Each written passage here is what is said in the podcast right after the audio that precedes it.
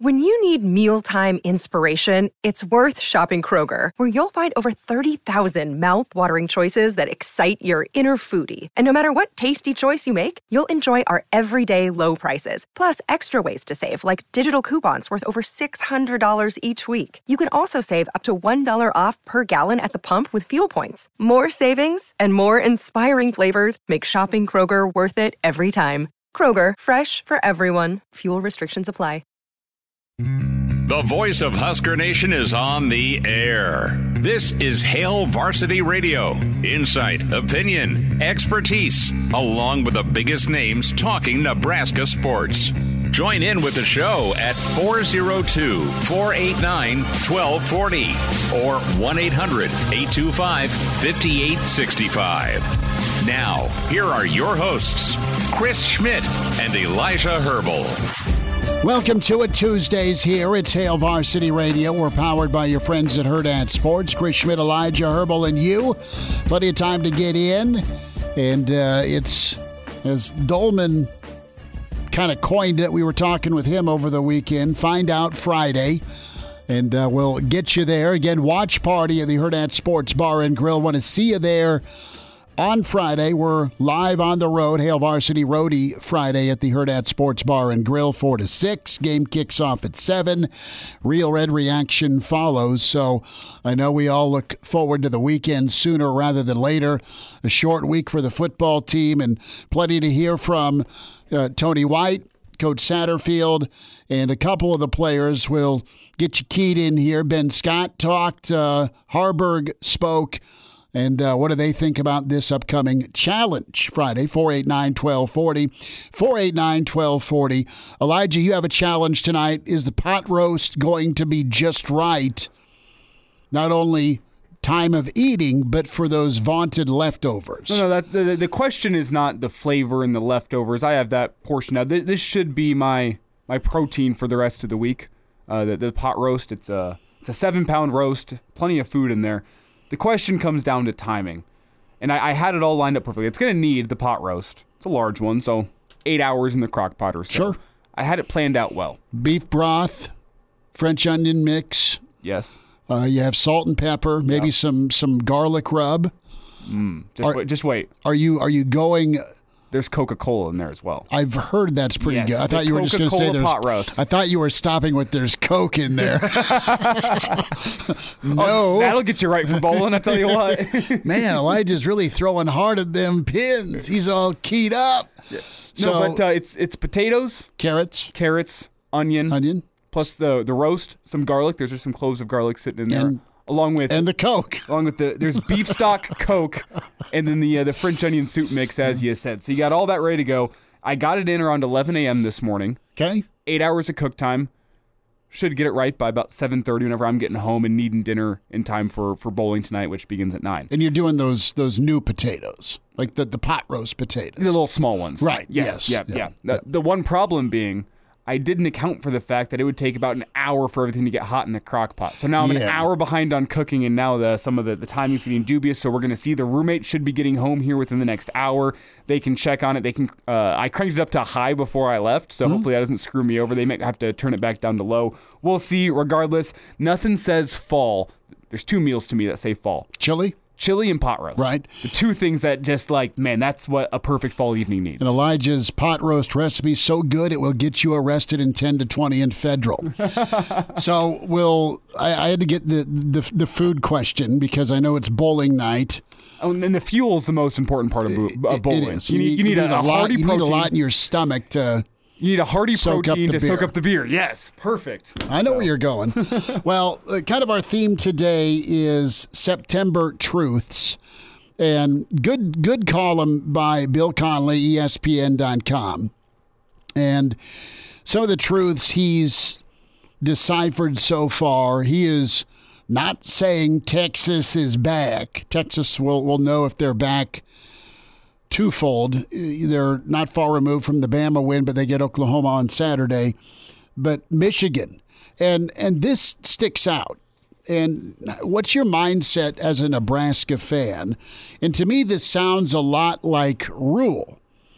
It's not really who you play, but it's how you play. and, and I think that's been obviously with the record what it is at Nebraska at two and three going into a just critical ball game.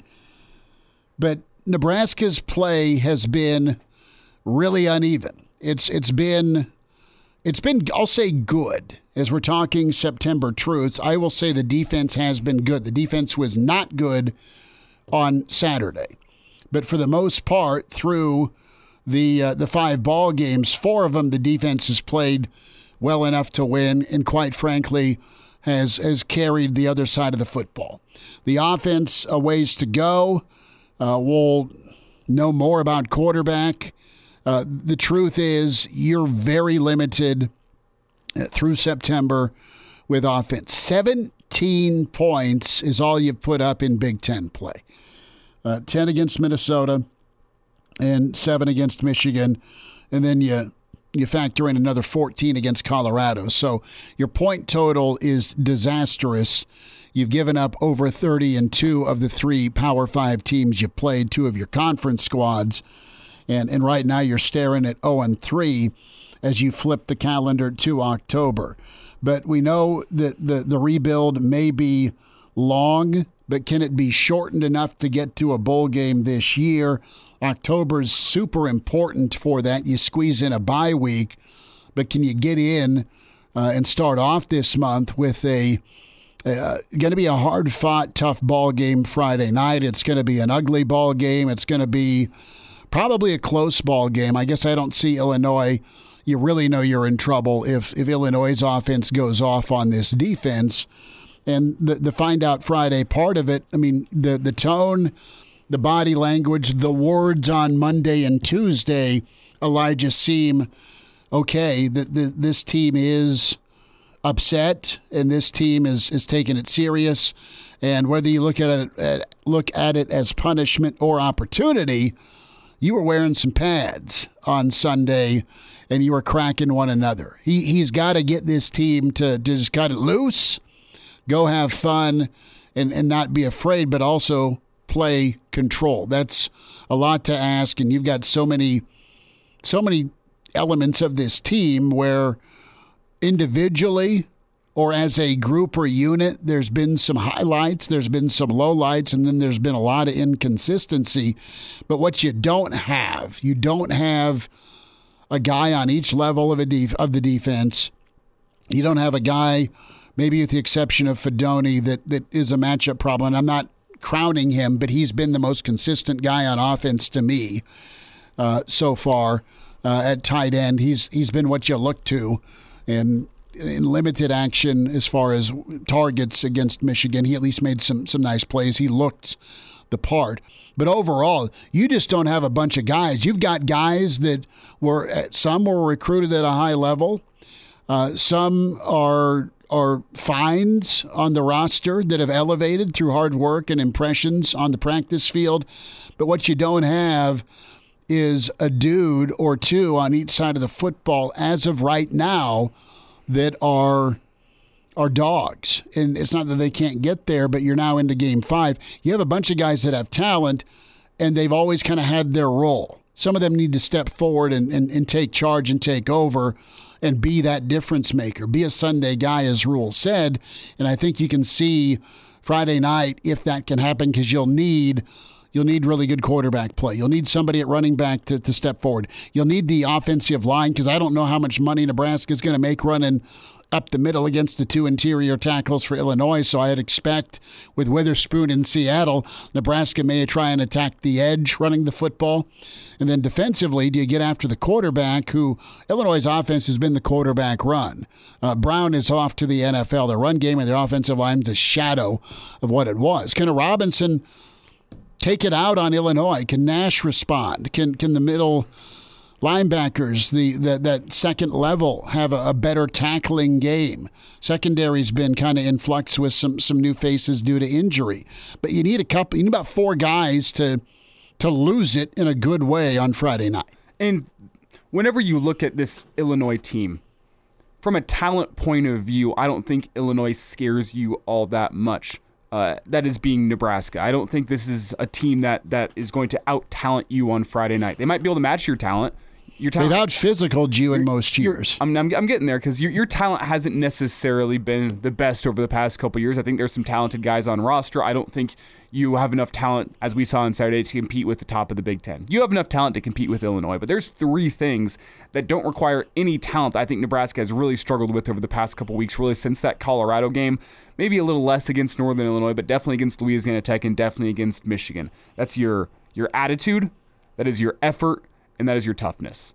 And those are the three things that Matt Rhule preaches as being the hallmarks of his football program. Do you come with a positive attitude? Do you bring effort every single day? And do you play with a physical edge that shows that you are tougher than everybody else in the field? Those are the three things that, that if you don't have, you cannot play in a Matt Rhule led football program. And I don't think Nebraska has shown those over the past two weeks. I don't think some of those things have been as bad as they have been in recent years, but I think the attitude, the effort, and the toughness compared to what we saw the first two games of the season were really lacking against Louisiana Tech and Michigan. Can you get those things back? That's what something like a, a Sunday night practice can show the team that you need to bring that back. That's what just, I mean, having a get right game against Illinois can show that. You know what? There's importance in having these three things and bringing these three things to the table. Those are the three things I'm really looking at from Nebraska against Illinois. If they can get those things done, I think they should be able to win the football game on Friday night because it's not the same Illinois team of last year.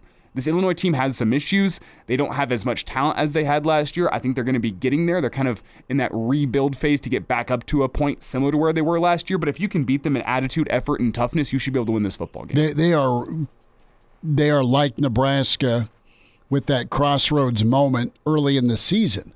Uh, they they battled back, but for the most part, got dominated by a good Kansas team. Uh, they survived against a MAC squad. then they got lit up and rolled up by their former defensive coordinator. And, and Purdue's supposed to have been a shadow of what they were a year ago in the post Brohm era. Uh, another Elijah chimes in. In light of the complaints, I understand where we are as a program. The one thing that would give me a lot of hope with Rhule and the future is clean football. No personal fouls, false starts, etc. And that's it. That has listen, you need everything to go a certain way against a Michigan. Like TCU had. TCU made some plays a year ago. TCU also got a lot of turnovers inside the red zone. Uh, that derailed Michigan, and Michigan left about 21 points on the field in a, in a shootout game. What you're seeing from from guys that have been in the program from a false start standpoint to make it third and seven instead of third and two is is unacceptable, and that that can't move forward. But it's it's been ongoing, and, and I and and listen, I don't I don't get how that happens. I don't get how that happens at home, and you saw it screw Nebraska in the red zone against Minnesota. You saw it screw Nebraska in a drive against Colorado early in the game when it was still scoreless and you're trying to draw first blood. And then when you did get something going, that, that fourth and one drive, uh, Nebraska somehow able we were able to convert on a third and 14, right? They, they, they found Fidone for the for the first down, but that would have been another three and out. Uh, in the third quarter, you're driving, you get another false start, and then you're settling for a field goal in the red zone. Elijah, how the hell do these penalties keep happening? And, and it's not like there's freshmen or redshirt freshmen out there on the line. Well, Talking some guys with 31 career starts. Here's the thing: you just laid out three of the four total penalty, penalties for Nebraska against Michigan, though. They all came in poor moments. Aside, from there's never the, a good time. There's never a good time. But, but third and two is a bad, bad, bad time. Four penalties for 30 yards, though. I think over the course of an entire game is not bad. It looks worse whenever you compare it to zero penalties for zero yards against Michigan. But if you take away the M- compound interest, baby, on third and two, if you take away the MJ Sherman personal foul in the third quarter and the game's already out of hand, you're three penalties for 15 yards. The only problem with those three penalties, they all all three of them came in like a backbreaking moment down, where yeah. you, you couldn't have them third down. So I don't think I necessarily look at the penalties. Sure, they can get better. They can get better. It's not first and foremost paramount to me. To me, it comes down to can you get yourself consistently to that third and three so it's not every single time. I mean, if you only have three penalties, but all of them come on like your only third down opportunities of the game, like it seems a lot manageable. worse. That your third manageable opportunities, I should say. Yeah, it, it feels like it's a lot worse. It comes down to can this team get to third and manageable more. Well, that's going to be extremely important. We'll talk about that. Jeremiah Sirles going to be on the call this Friday And uh, we'll talk with Sirles, his thoughts on Michigan, his thoughts on Illinois coming up. He'll be with us to kick off hour two. Uh, Mitch Sherman from The Athletic going to join us here in about uh, five minutes or so, get his take. And um, thoughts on you know just where Nebraska's at, some of his impressions, and we'll kind of get his September truths. What are his takeaways through the first month of the season? And always can join us at 489 1240, 489 1240. I'm, uh, you know, I'm interested to see more of Fleeks. Maybe I am smitten by someone busting off a 74 yard run against Michigan, be it their third team or the, the last guys on the travel roster. Don't care saw some explosiveness and some shiftiness. He reminded me of Wan'Dale running against Illinois from a size standpoint and just the ability to get lateral, then accelerate. Uh, I want to see more fleeks. I want to see some more option from Nebraska. And, and I know Michigan shut it down. Uh, can Illinois do that? Again, I don't think they're going to make a living running up the middle.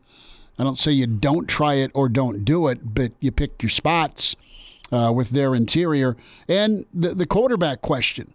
Uh, we we out we just laid out the the point total, and that's not necessarily all on the quarterbacks. There's ten other guys on the squad, but you know uh, they they want to be from an offensive identity a running team, be it quarterback or running back. They want to be a physical football team. That's their identity. That's their mo on offense. But if, if they are to spread things out a little more uh, and and let either Sims or Haarberg, if, if he's still the guy, and, and I think Haarberg will probably get a third, uh, a fourth straight start. Let's see what he can do. Let's let's maybe open the offense up enough with some three wide. Can he get protection? That's the question. Mitch Sherman from the Athletic. He'll be with us shortly. It's Hail Varsity with you on a Tuesday.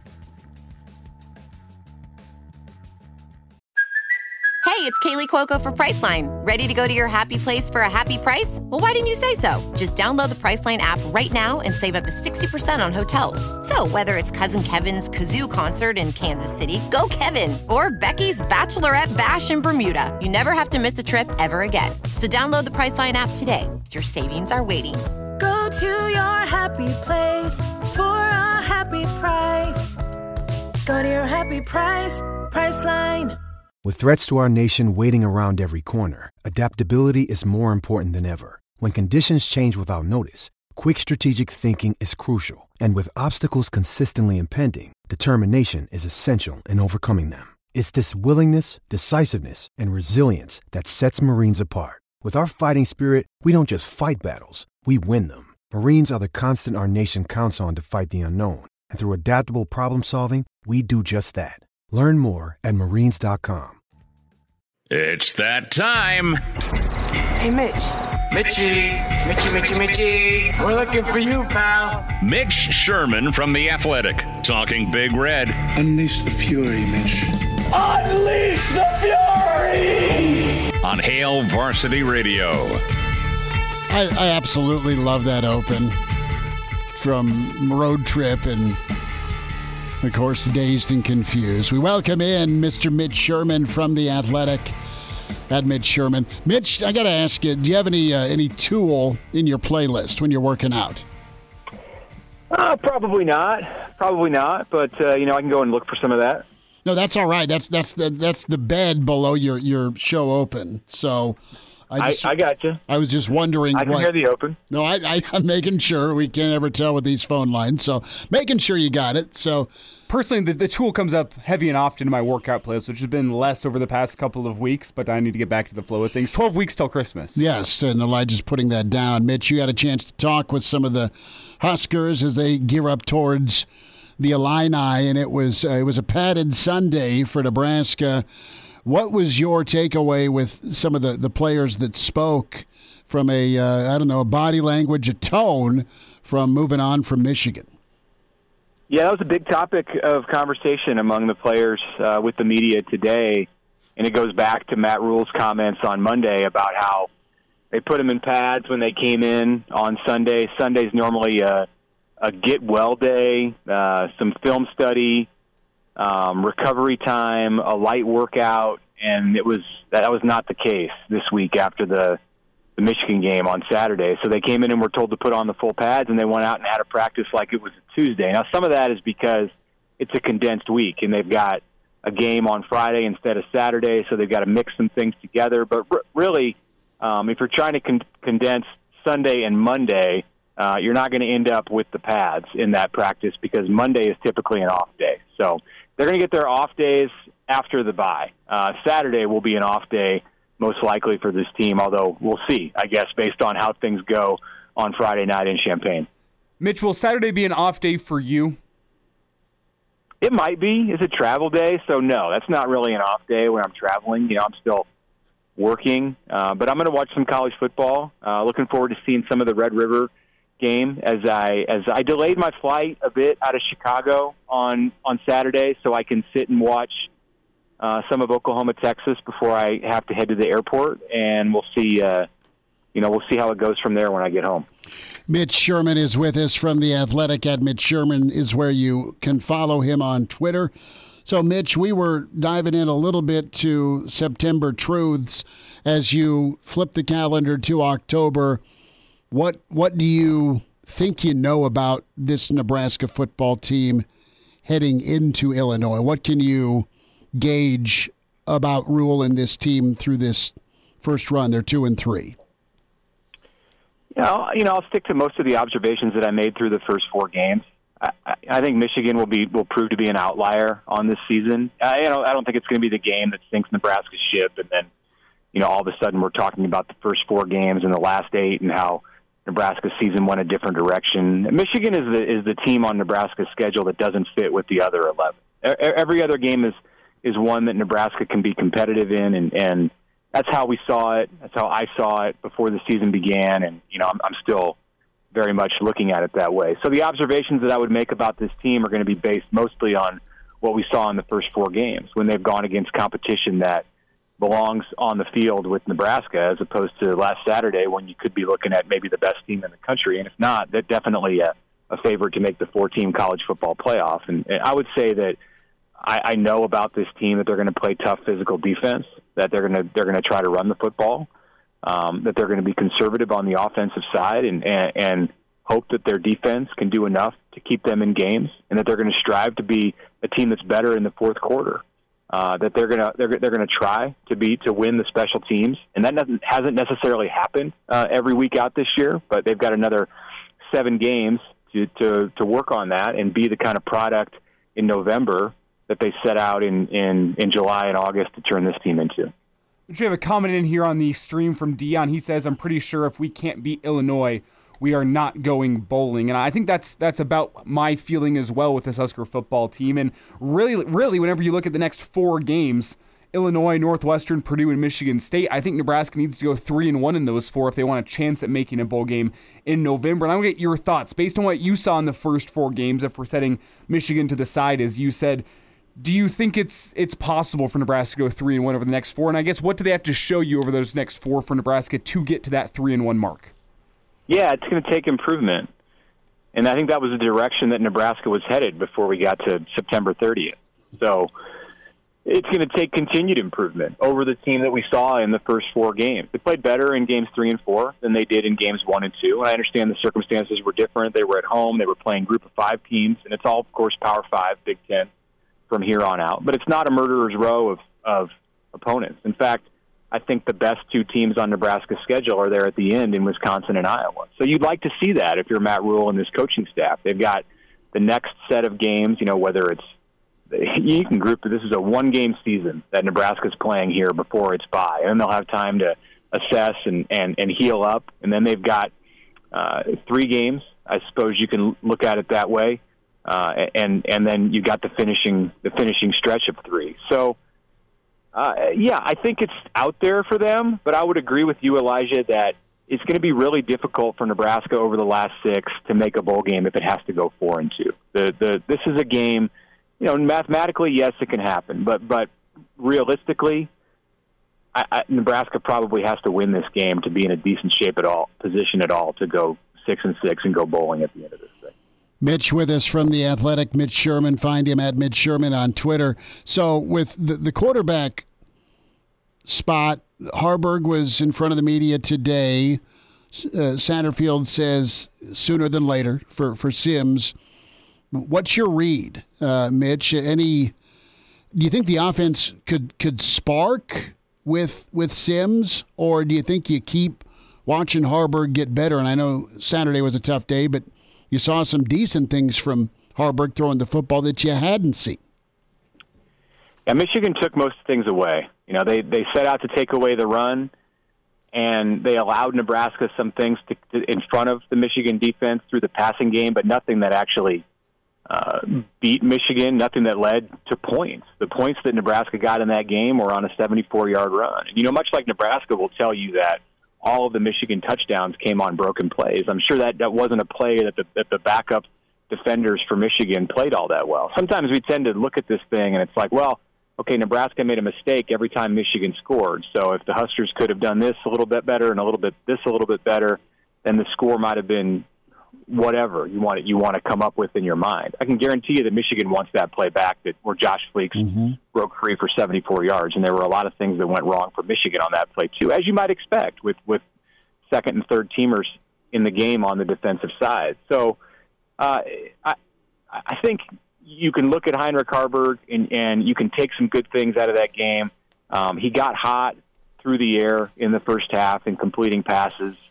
And, you know, his accuracy was good after that, that first throw of the game that was batted into the air. He wants to avoid that. And as a six foot five guy, he should be able to avoid that just about every time he throws the ball. Um, what I expect going forward, I think you're going to see both guys. I really do. I think once Jeff Sims is back in a position where he's 100%, he's going to get some some reps. You know, Heinrich has been has been a good quarterback for Nebraska through these last three games, but he hasn't played at the level where you say, "All right, this thing is is is over and done with." Um, there's still a competition there. Uh, there's still something that Nebraska can get out of Jeff Sims. He's a he's a good athlete in his own right. Um, does some things I think better than Heinrich Haarberg, and they're they're going to get get the ball back in his hands. Um, as Satterfield said, and I would agree, you know, it's his decision, but I, I don't think he's uh, fibbing sooner rather than later. It might be Friday night. Mitch, in the, in the long term, what do you think the importance of Matt Rhule getting the quarterback right is going to be for his rebuild? Not just in, in 2023, but into 2024 and 2025. Is it the most important part of his rebuild he gets quarterback right? Is is there other things that are more important? Where does that that rank to you in terms of if Matt Rhule can't get a quarterback, how is his rebuild going to go? it's the most important single position. I mean, you can group things together and rate them as just a, just equally important or more important. You know, I would say his the, the culture of the program, you know, the physical condition of the players, everything that he wants to do uh, to remake the uh, the offensive line. I mean, all of those things are, are important. But if you're talking about one position, there there absolutely is nothing more important than for him to get the quarterback right. And even with the other, in comparison to the other items that can involve, you know, 20, 30, 40, you know, players or the whole roster, getting the quarterback right, it's it's it's still comparatively very important. You know, we don't know. It, it doesn't look like they got it right this year. If you if you go back to the end of November and you see what he had in front of him with the returning players in the program, and you include Casey Thompson, injured at the time, in that list of players, they, you know, they're not sitting right now. I think in the ideal spot com- com- compared to where they were ten months ago. So, did he get it wrong this year? You know, let's see after 12 games, but it's not trending in a great direction. It's going to be really important for him moving forward into the 24 season and beyond that to, to, to hit a home run when it comes to quarterback evaluation and development. Mitch, about 90 seconds. What concerns you about Illinois? Their defensive front. I think they've underachieved. Uh, Illinois hasn't been great at the line of scrimmage. We've seen historically, uh, at least in, in recent history, that teams have a tendency to get right against Nebraska. Michigan got right against Nebraska. Michigan fans were, were grumbling about plenty that had happened with the Wolverines in the first four games of the season, and, and it looked like none of those none of those gripes held up in, in game number five. So who knows that that that could continue to be a theme for Nebraska opponents, and really that has more to do with Nebraska, I think, or as much to do with Nebraska as it does with those teams on the other side of the other side of the field. You know, if Illinois is right and they've got those defensive linemen uh, stuffing the run and getting after the quarterbacks, then they're going to be a formidable opponent. Uh, so I, I would say that's the number one thing. And then on the other side, they've really had a hard time protecting their quarterback, and they've had a hard time uh, stopping a, team's run games, which goes back to that defensive line. But but still, there's good players up front for Illinois on defense, and if they're playing their best, then Nebraska's going to have a hard time with the things that it likes to do in the short yardage game. Mitch Sherman, find him on Twitter at Mitch Sherman. Read him with The Athletic. Check out his podcast with The Average Sports Show, him and Bill Dolman. And Mitch will check in with you uh, later on. Awesome stuff. Have a good trip to Champaign. Thanks. Appreciate it, guys. There he is. Good to spend time with Mitch Sherman. We'll get to your stream comments, your emails, plenty of reaction. We'll hear from the coordinators. Hail Varsity continues. And now. And now, back to Hail Varsity Radio. Big thanks to Mitch Sherman. Hail Varsity continues on. Jeremiah Sirles in about 25 minutes. Reminder about your friends at Dyer Law, workers' compensation. Are you confused about the options for your workers' compensation claim? Put your trust in the team at Dyer Law to help ensure that your rights are protected. You get the settlement you deserve. Call Dyer Law in the team today at 402 393 7529 or visit Dyer Law to chat with a trusted professional about your workers' compensation claim. That's Dyer.law, Dyer.law, 402 393 7529. Open phones till 5. Want to chime in at 489 1240? You can do it. Is uh, good stuff from Mitch. We have some uh, comments. Rick emails in, and uh, calling his shot. He thinks that uh, we're going to get beat by the pig farmer. Pretty good coach. And uh, Mitch was right on. If they get right, that theme of someone else always kind of clearing the cobwebs and finding their way against Nebraska. It, it, sucks to be a lot of people's get right team or game. That's got to shift. I like the gauntlet thrown down by Rhule, like the fact that they're wearing pads now. They got to go out and do it. Cutter chimes in. I uh, love his comments. This team will never get there, uh, get where it wants to get until it can rebuild the offensive line. Sorry to say that this offensive line is still one of the worst in the Big Ten. Can be a good O, can't be a good O with uh, no O line. And they've got to figure that out. And uh, Redwine, I think this might be uh, Husker legend Jarvis. Uh, Rhule needs to decide. He, he, said later on it wasn't. Okay. Well, well, well, we'll get there in a second. But he well, said he needed a handle for a chat room back in 1995. So he just went from okay. He just went with Jarvis 65. Fine with me. I like red wine, man. Um, you've got Rhule needs to decide on an offensive identity and strive uh, to to fill that players. Hold on a sec. Identity and strive to fill the players in to just do it. Yeah, fill the players in to just do it. Thank you for reading. I need to go back to my phonics. My screen is much larger than yours. Yes, it is. It might, be, might be that, that time where Schmidt needs reading glasses. I, I go pull out the old readers. uh, let me get the readers out and, and, and go go to work that way, but it, it may not matter.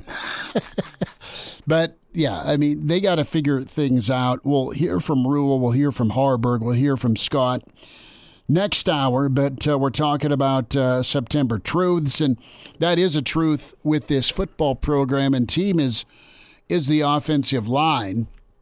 Uh, there's some other comments about the, uh, the, the the pot roast, and, and our friend Brennan from uh, the Black Hills. You have to give the Mississippi pot roast a try. Oh, I've seen that one. So, what's the difference between Elijah's pot roast with Coke, not that kind, and and the Mississippi pot roast. So the Mississippi pot roast, I've seen this. Use the Hidden Valley Ranch packets. Okay, yeah, and, and just sprinkle it on you top. Sprinkle on top, and then you get the uh, the the full jar of pepperoncinis with the oh, juice. yeah, the... and then you pour the pepperoncinis on top, and like it becomes like this pepperoncini ranch type sauce. That okay, that that the magic your, sauce. Your, your, gravy, and I've always had a soft spot in my heart for the uh, the Coca Cola pot roast. Mm-hmm. It's uh, it's been a, a tried and true method of mine for a long time. One of the ones that I've made it for so long that you know you don't even have to, to consult the recipe book at all. You just It's fun. Just throw it together real quick, and No, I probably have to consult the recipe book for the old Mississippi pot. The the pepperoncinis are are fabulous. Uh, I love them. But uh, back to the uh, the offensive line really fast here while we're talking September truths, and it's something that we've we've talked about for a long time on this show. The fact that offensive line is like a brisket, and you can't microwave brisket and have it taste good. If you're cooking it from raw, you're not going to have a very good You're brisket chip if you a throw it in the microwave. Yeah, what where Nebraska is at, I think, not only in terms of this rebuild with the offense, but specifically when I zoom in on the offensive line, you're about four hours into a brisket cook. Yeah, you might have reached an internal temperature that's safe for eating. It doesn't mean it's good. it doesn't mean that that, that, that brisket's going to become the tender and the rendered fat that you want. It's just reached, you know, a nice little internal temperature of 150 and it's still going to be like chewy as hell. Just because it's edible does not mean it's as good as the brisket can be. And I think we're at about that point where you're four hours in. Hey, you've killed off the pathogens. Give it some more time. But it's not done. It needs some more time. This offensive line, I think, has made strides from last year. It's still, based on what I have seen, not an offensive line that's going to be top half of the Big Ten just yet, but it's not going to be dead last either. You're on that upward trajectory. And hey, maybe once a guy like Prochazka can get his feet under him, you can mm-hmm. start moving that that trajectory up just a little bit. It's not there just yet. It's uh, it is an improvement though from 2022 and 2021 in terms of what this offensive line is, at least in my opinion. You you know we we talk about putting that pot roast in or the brisket for you know your football watch parties, and you'll have a chance to, to come see us at the Hurrdat Sports Bar and Grill Friday four to six uh, before the watch party uh, in La Vista, and they take care of the food for you. Get the bang bang sauce. We can't recommend that enough. But if you're throwing a, a, a watch party for football, a lot of dudes will, will throw ribs or brisket on their smoker, and if you screw it up, the next time you, you try and redeem yourself, Elijah, they will say, "No, I'm okay." they, they they will just pass on the the future invite. Let's hear a little bit from from Coach Tony White. Uh, get a little bit defensive flavor. We spent some time on the offense, and uh, Coach White sounded off immediately on what Saturday wasn't. Cut one here from Mr. White. we have to do our job right. We're one third of the of the team, so it, it, if if we don't stop them on defense, then we got we got no chance. I mean, uh, we got zero chance, and so that that just was not good enough. That was that was ridiculous.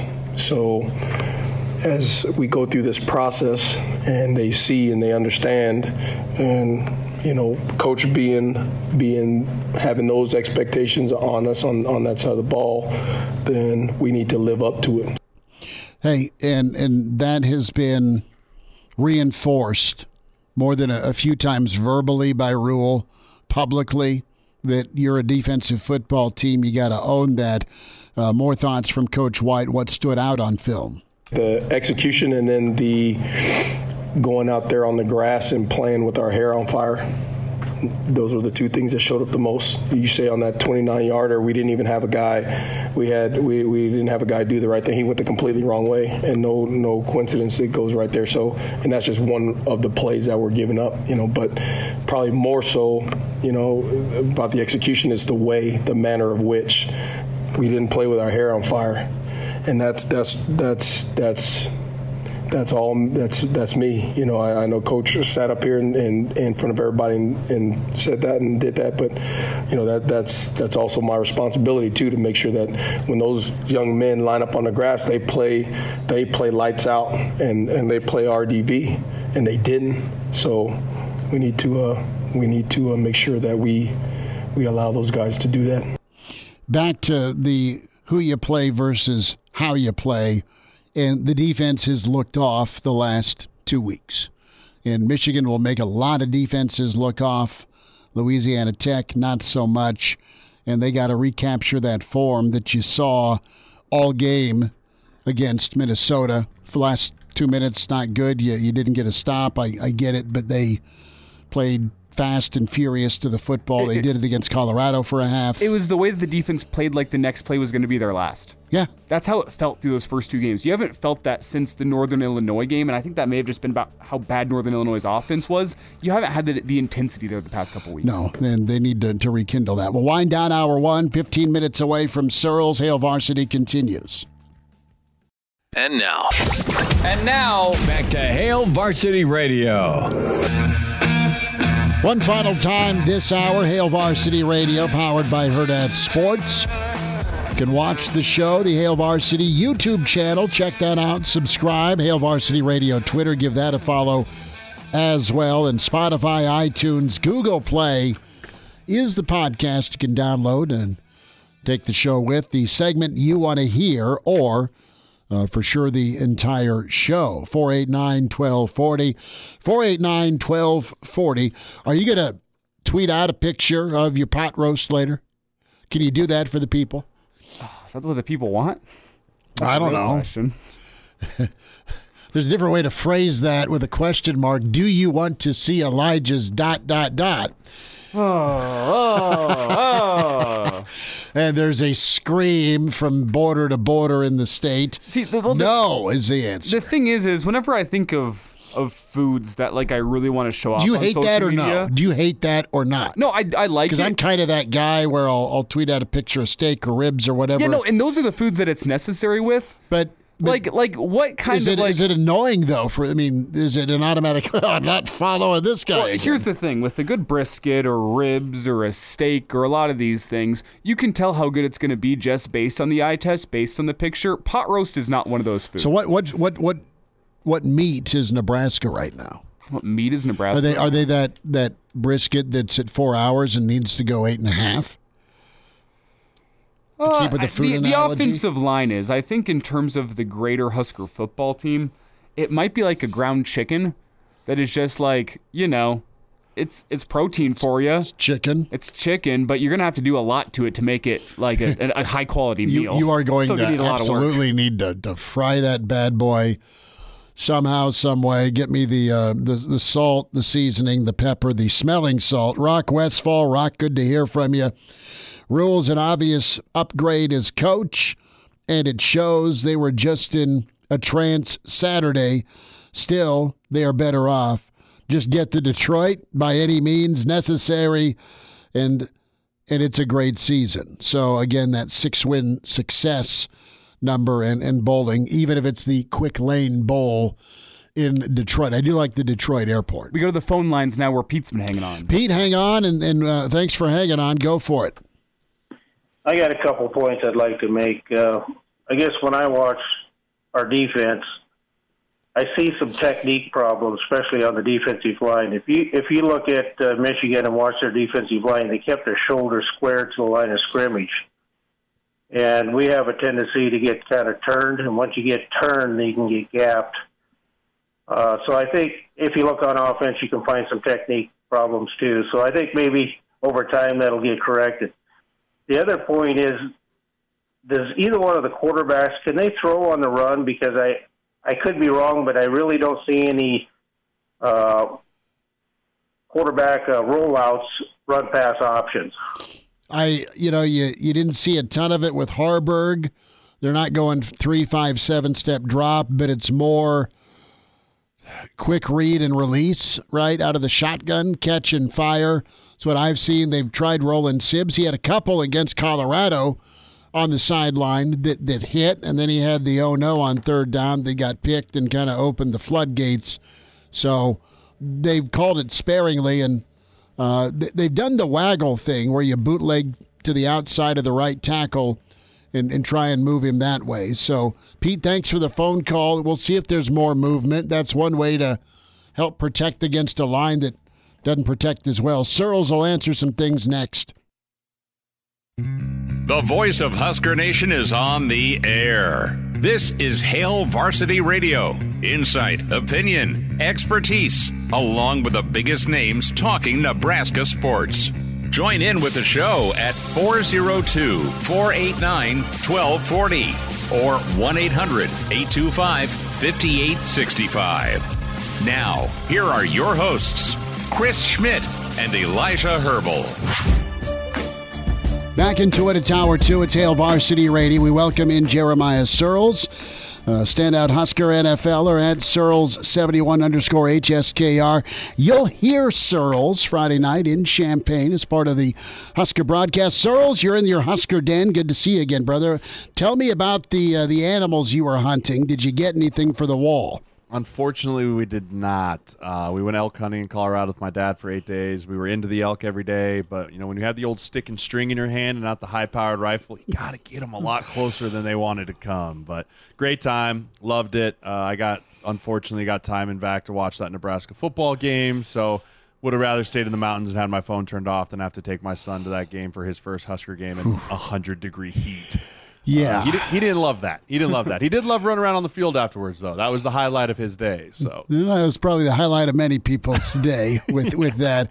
So do you go full like Schwarzenegger and Predator with the camo? Oh yeah, I've got face paint on. I've got the camo. Oh yeah, I'll send you a picture. I'm I'm I am one with the trees. Uh, I love it. I, I love one that. with the trees. How's the accuracy? Are you? Uh, Herbert, or are you uh, former backup Nebraska quarterback? We won't name names, but just from an accuracy standpoint, where are you? Oh, I'm I'm I'm I'm in there with my bow. I can put I can put it in a dime within 40 yards. So I would, if they would have came along, I had one big bull at 80, I had one big bull at 60, and just couldn't get him to come any closer. So.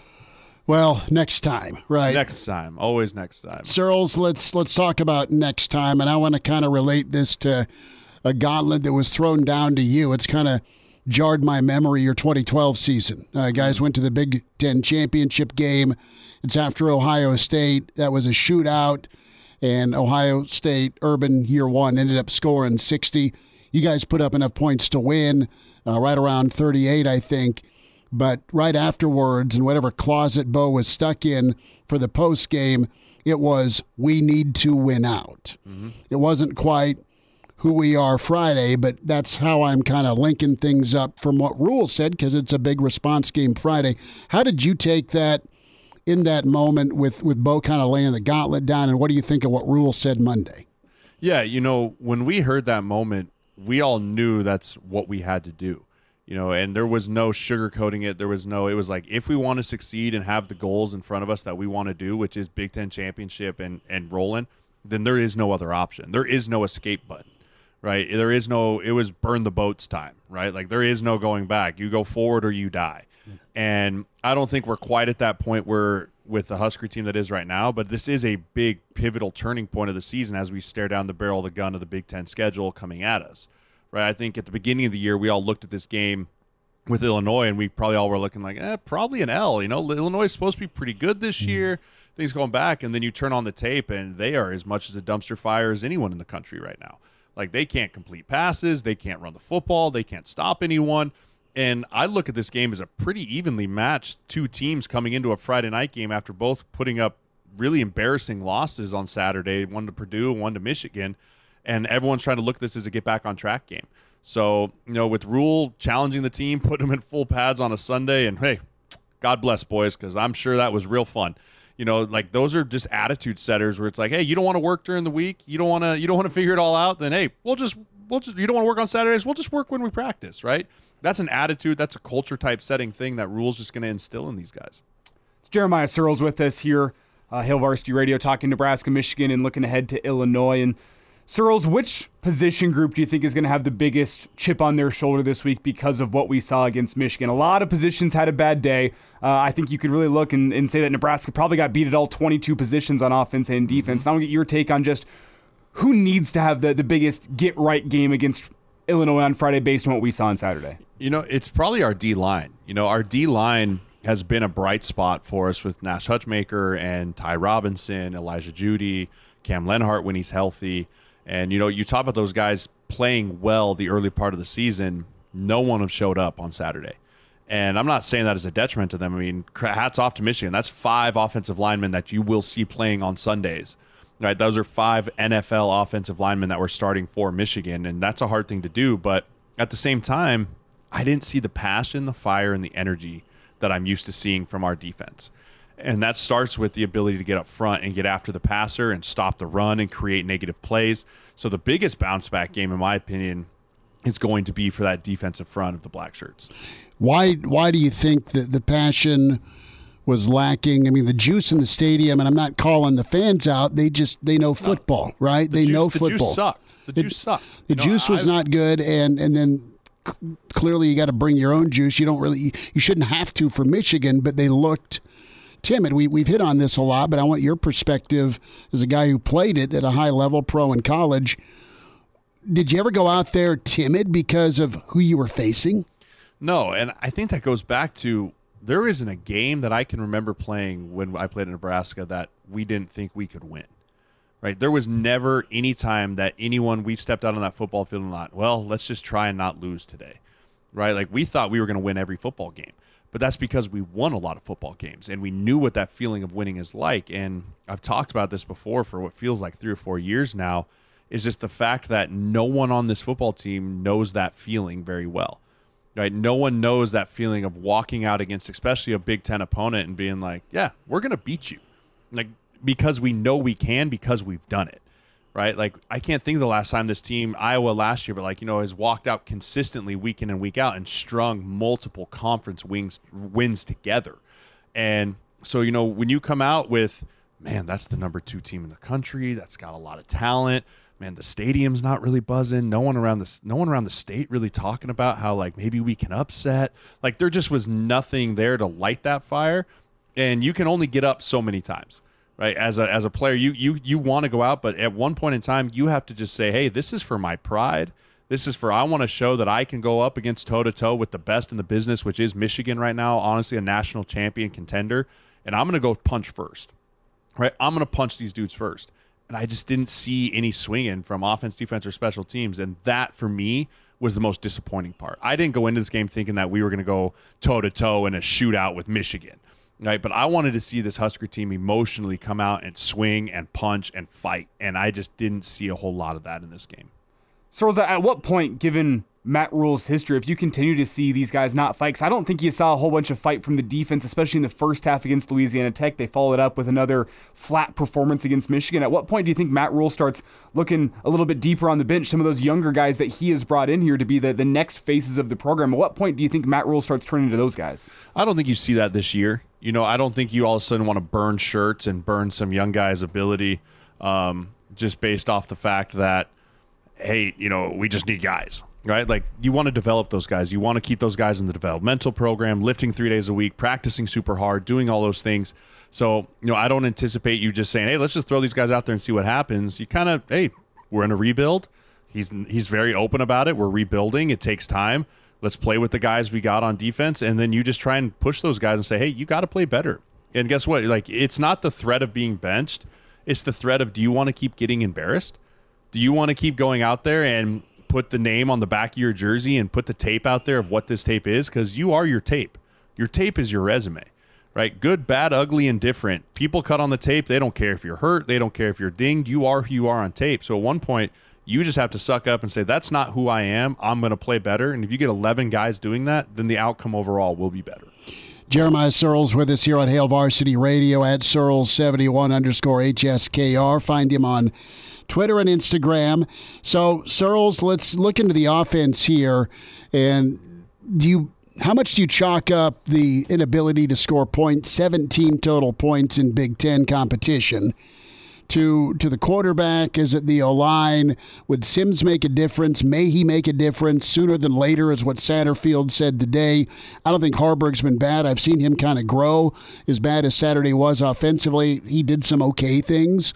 So is is quarterback an issue for you at this point, or what's the magic answer to get the offense better from a point total standpoint? So the defense isn't out there having to, to pitch a shutout or hold somebody to 10. Yeah, you know, obviously quarterback is the engine of the offense. You you go nowhere without the the trigger man being a very good player and taking care of the football. And I do think this is still Jeff Sims' team. You know, I don't think this is fair to say, oh, he's lost it because Har- Haarberg went out and beat two low level schools, right? Like that's not fair to say, oh, Jeff Sims had two Power Five things and didn't go well, and then Haarberg came in and beat up on these poor little kids, and now it's his team. like I still think it's Sims' team.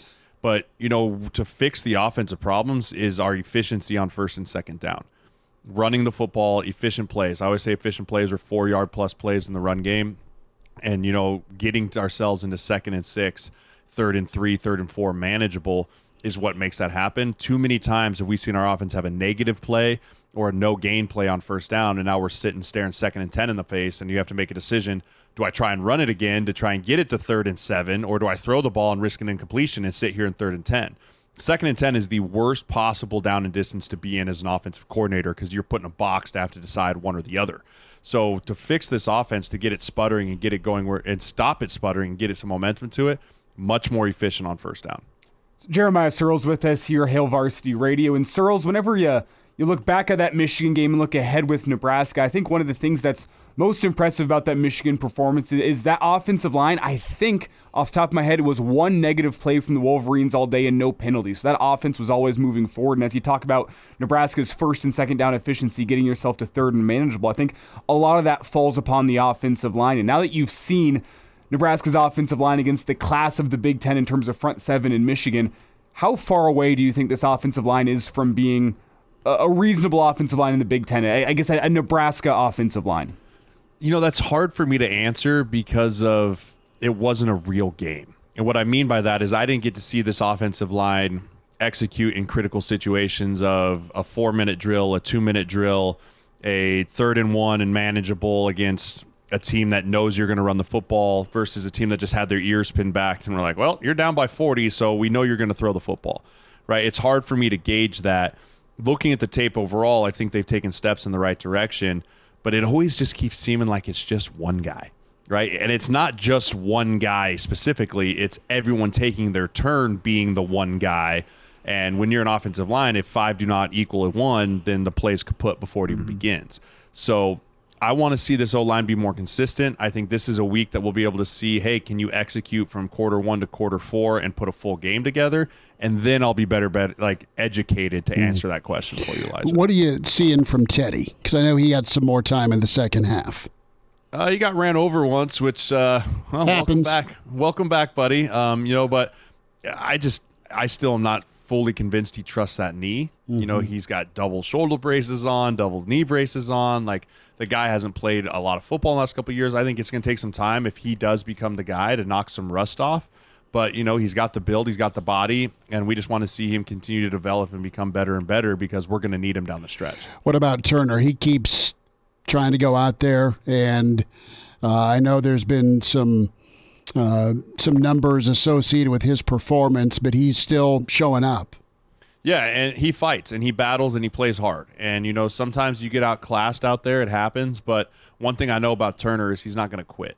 And I can I can handle a guy that's going to go out there and fight tooth and nail. Now, would I like to see him clean up some of the technical things? Absolutely. You know, would I like to see him stop leaning when he punches, not stopping his feet on contact and running through some things? For sure. You know, everyone would love to see him get better, but you know, with what he was, and I think everyone assuming he was going to move into guard, and then Teddy not being and getting dinged and saying, "Hey, we need you to still go play the hardest position on the offensive line." He's been serviceable. It's Jeremiah Sirles with us here, Hail Varsity Radio. And Sirles, I think we have time for one, maybe two final thoughts here. And whenever you look at what Anthony Grant has put on film, the fumbling really wasn't an issue last year. Apparently, it is this year. Uh, he's looked all right the past two games. Michigan was a tough ask with just how little room there was to run. What do you make of him being the bell cow over the next seven games? I'm okay with it. You know, I think he. It's not like he's not used to it. He was the bell cow last year. Do I think he would be more effective if we had more of a one-two punch? Yes, but such is football. Next man up. You know, so I think he needs to focus on taking care of the football. You know, fumbling is a confidence issue.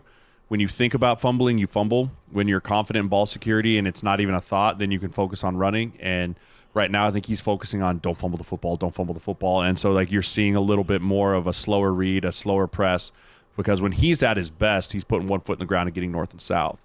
And I also think he fell into the trap a little bit last week of I got to get a spark, I got to make this offense go and try and bounce and make the big play instead of just trust the process, trust the play, pound it up inside for four yards. I think he tried to press a little too much. Sirles' last thought with just this team's psyche and what they're going into for Friday night. What what are you looking for when you're getting ready for the game as things are about to kick off Friday in Champaign? Yeah, you know, I want to see how this team's going to respond from getting punched in the face. You know, CU was a punch in the face, but this was a true dragging, right? You got dragged out of your own stadium.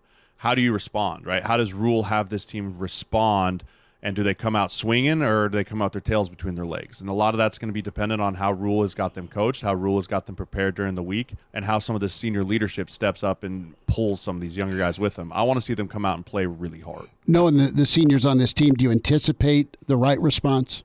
I do. I do anticipate the right response. I think these guys are going to come out the right way, ready to play. And like I said, I think this is a coin flip game because I think Illinois is in the exact same boat. Well, I, it's going to be bring your own energy. oh yeah, Friday night in Champaign's not going to be popping. Nope. nope. No popping bottles and champagne on Friday night. That's for sure. You're going to have to go to the club. A poetic close from uh, Sirles. I like that. Sirles, we'll see you uh, on Friday, bud. Take care and thanks for the time. Absolutely appreciate you guys. Go Big Red. Good to spend time with Jeremiah Sirles. Good perspective there. We'll dive into Friday and beyond. How confident are you in three and one? Open phone still six four eight nine twelve forty. Hail Varsity Radio is live. Now, back to Schmitty. Schmitty's a great guy, but he don't have a brain. And Elijah. You want me to speak? When I point at you, yeah. On Hail Varsity Radio.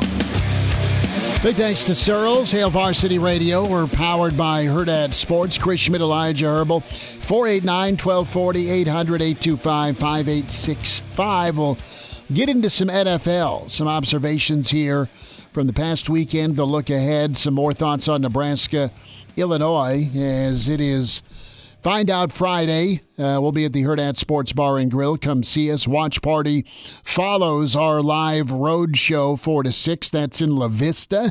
If you haven't been up there to the Hurrdat Sports Bar and Grill, uh, check it out. Should be a good old time.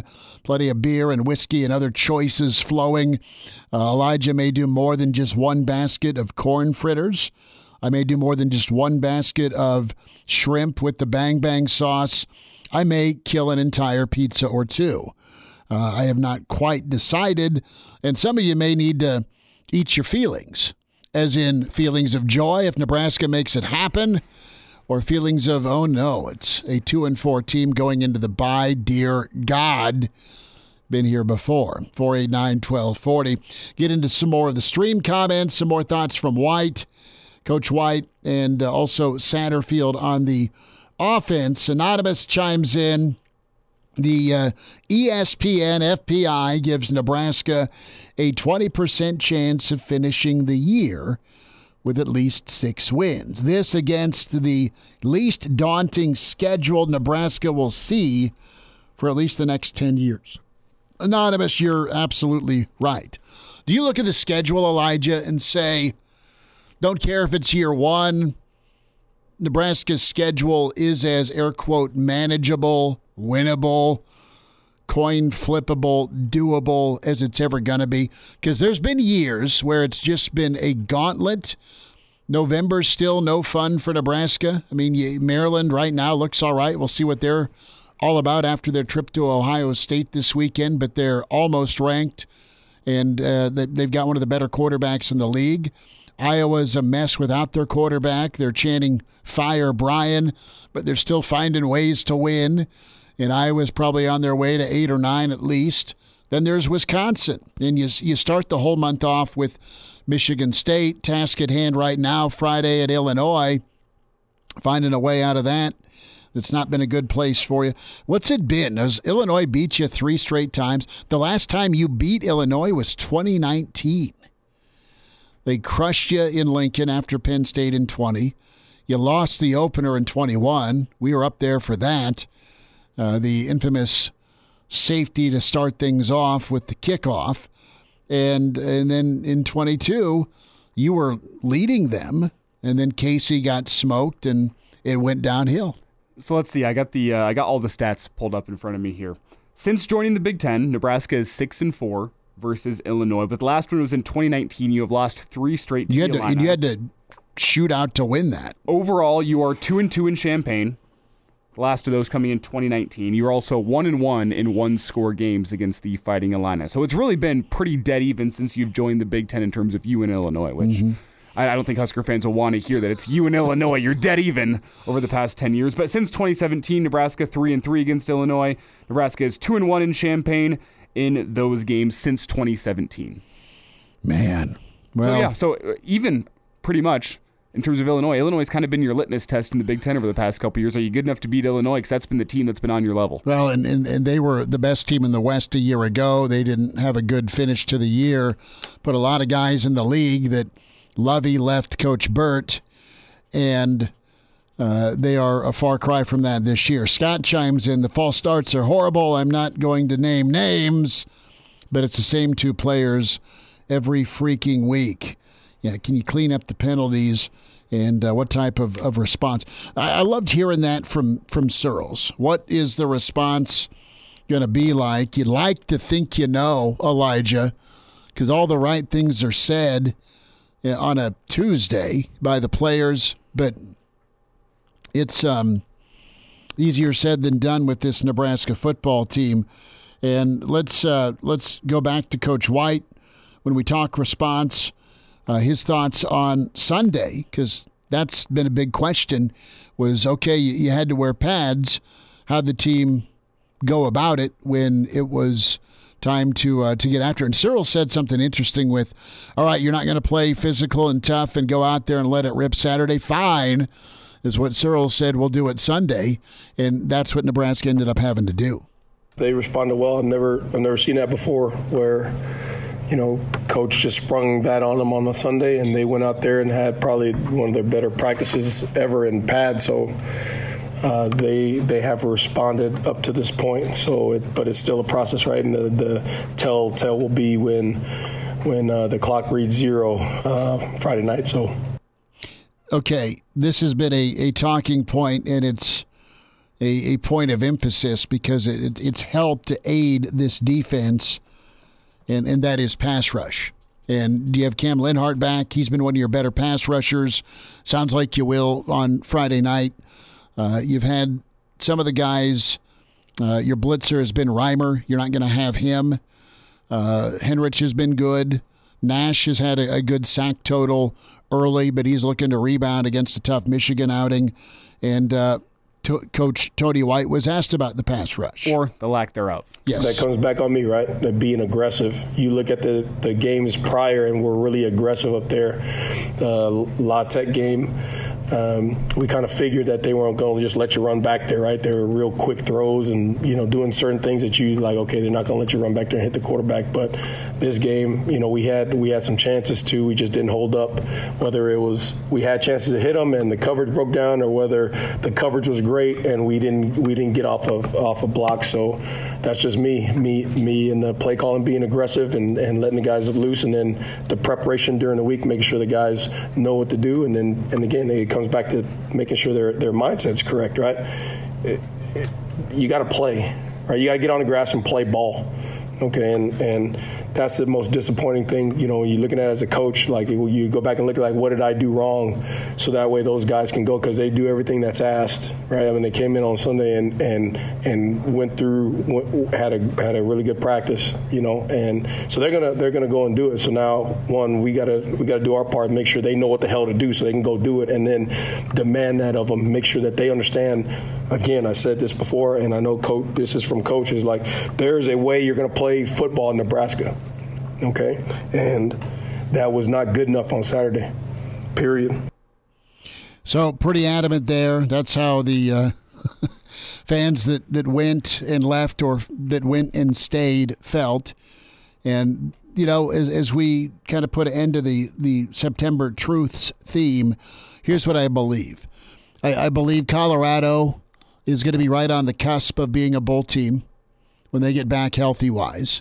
Uh, what they showed me against USC in their comeback was impressive after getting dominated by Oregon.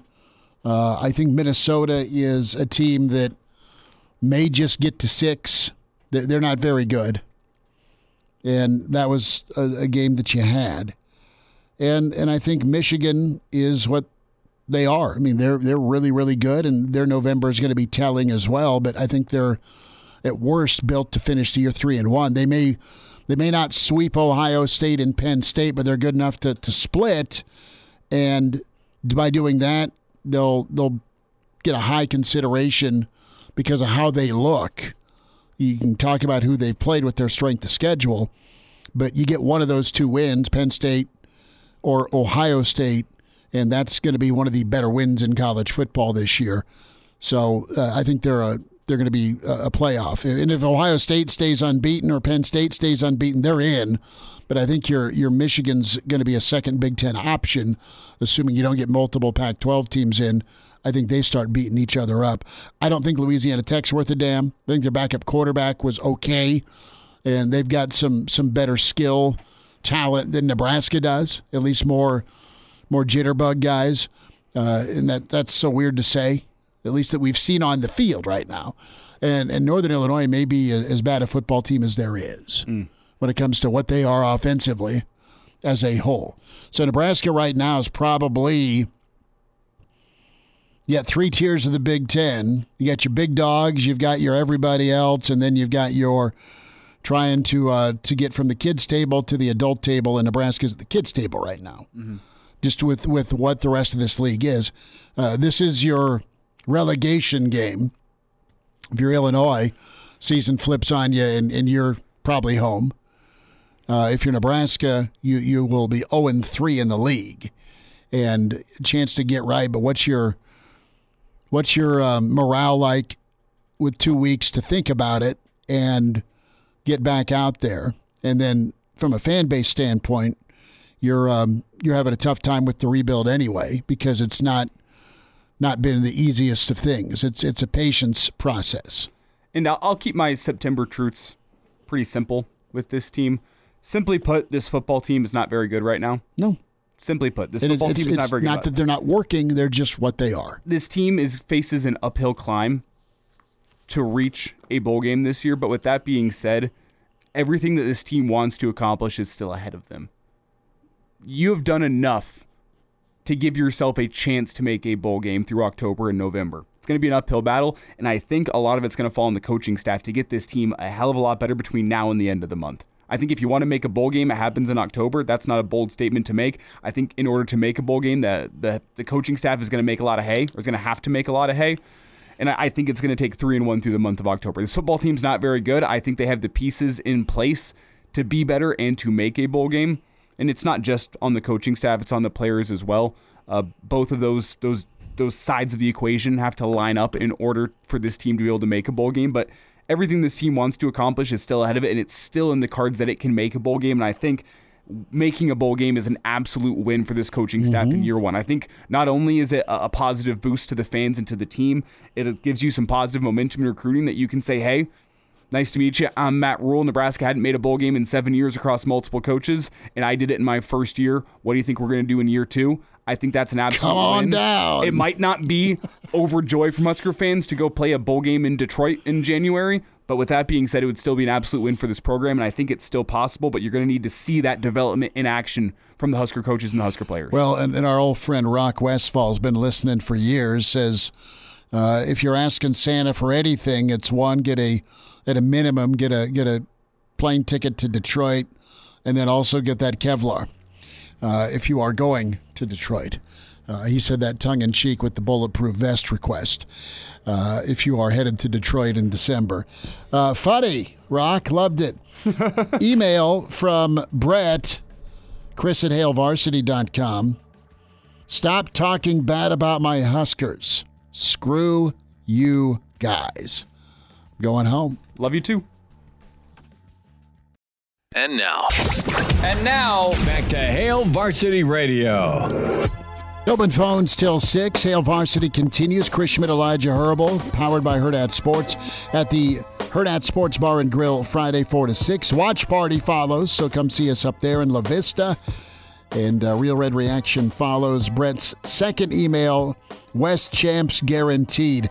God love your optimism, Brett. Emails Chris at HailVarsity.com. Spark Adventures has tipped us. And uh, it's $1.99, Elijah. We, we are singing for the supper tonight. See, I had this- I'd, I'd give you more. I'd give you at least $8.99 for a plate of your pot roast tonight. That's a great offer, actually. I would totally do that. That's a great offer. And I was thinking, I was thinking with our road show Friday at the Hurrdat Sports Bar and Grill, I think we set a tip amount. Not that we people ask people to give us tips, but if you do, hey, you want to see us drink a beer on the air and see what happens after six? It's five dollars per beer. Tip us five. one of us gets a beer. I think that's a great idea. if you, if you want your tab covered, just come out and say it instead of asking for the collection plate to be passed. Well, I think that's how the you get Church of Elijah. It's how you get the listener in on our drinking. You know, like you, you want to see us start getting They, real they uncensored. can, dude. They watch us on Saturdays. They watch us pregame. They watch us postgame. They watch uh, the, the Friday shows, and, and they know we'll have a beer or a cup of coffee or something in between. Maybe maybe it is water. Maybe it isn't. Uh, we'll we'll get that um, figured out. but I think if they want to see us drink a lot, I think we should leave that to the, we can't power the really fans. Like just get sloppy and then go on and do a post game. That doesn't work too well. I feel like we can if we get fifty dollars in tips. No, you think? no. we're gonna instead of a seven second delay, we're gonna have a shock caller for each of us. Yes, hello, bosses. Monday meeting. I know that we were very sloppy in that post game show. but- Sorry about that. But here's fifty dollars that we got in tips. You're welcome. Thank you. Give me half. Here's your box. Go pack. Who's on the line? We have Jonathan on the line. Jonathan, thanks for calling. Go ahead. Hey guys, how you doing? Good man. What's up?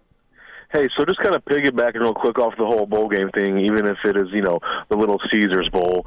Um, you know, one kind of underrated aspect of making a bowl, even if it is a kind of lower tier bowl like that, uh, is the extra practice. Not just the extra game, but especially the extra practice, getting more time to look at footage. What say you, you know?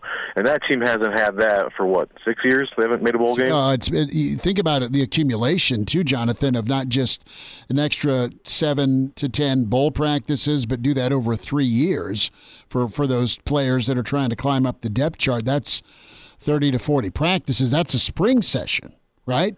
You know, absolutely, and uh, you know, like I can't remember. Did you guys say it was six or seven years I haven't made a bowl game? I can't You're, remember. you're going on year seven. It's been Oh, six. God. So if, so if you go, let's start praying. If you go, if you go uh, without a bowl game this year, it'll be seven years. That'll be almost two full recruiting class. I mean, two two full recruiting sessions of freshman through senior year. Now, COVID's yeah, thrown a that's curveball. no into- help to those young men who want to get as much playing and practicing as possible. You know, a bowl game is a bowl game. Mm-hmm. Uh, to me personally, there is uh, positive aspects to it, no matter what bowl game it is. Like I said, extra practice, extra game, and uh, if we can just even you know start small there and just kind of you know make it a snowball effect almost. Who knows what the future holds?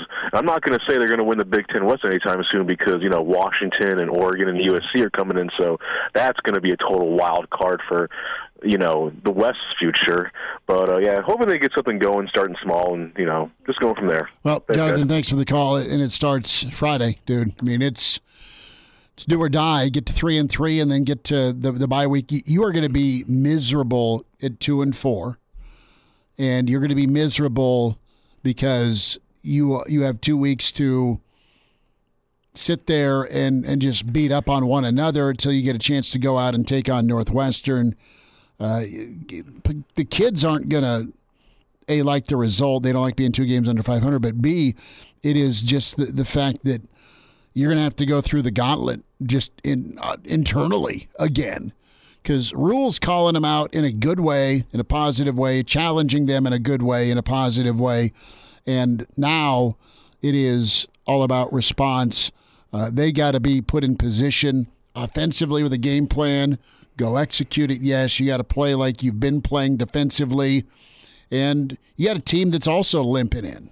And and this is it's better than the alternative. It's better than getting somebody of Michigan's ilk following getting destroyed by somebody that's that's way better than you at the current moment. And while we're talking September truths, and, and while we have the, the poor taste of Michigan sitting in our mouths, whenever you look back at what the month of September was, are we still prepared to call anything less than a bowl game a failure for this season? And, and that's a harsh terminology. I'm not sure we ever specifically laid it out, but whenever, you, whenever, whenever you look back at our shows from May through July, it was always the baseline standard for success. It this still year is. going to be a bowl it's game. still a bowl game. So It you're still needs to be. So is it a failure if, if you're not reaching a bowl game in year one? Because I think unequivocally, absolutely, yes, it is a failure if you don't reach a bowl game in year one because it's showing that you have not made any progress. Even if the record is better, if you fail to make that bowl game against what's been laid out today by our listeners and by ourselves as well to be an easier schedule than you're going to get in the future. I don't think if you're making a bowl game in year one as Matt Rhule, I, I think there's a lot less you can sell, and I think it makes your rebuild as a whole a lot more difficult. And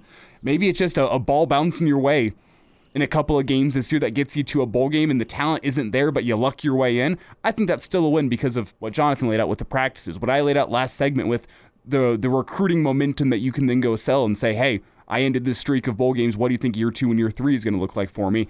I think there's a lot you can sell off a bowl game, and I think that that your your rebuild becomes a lot more uphill, even more than it already is if you're not playing in a bowl game in year one. You, you need to do it, and and just just the case of listen, he didn't he didn't do it in his previous stops.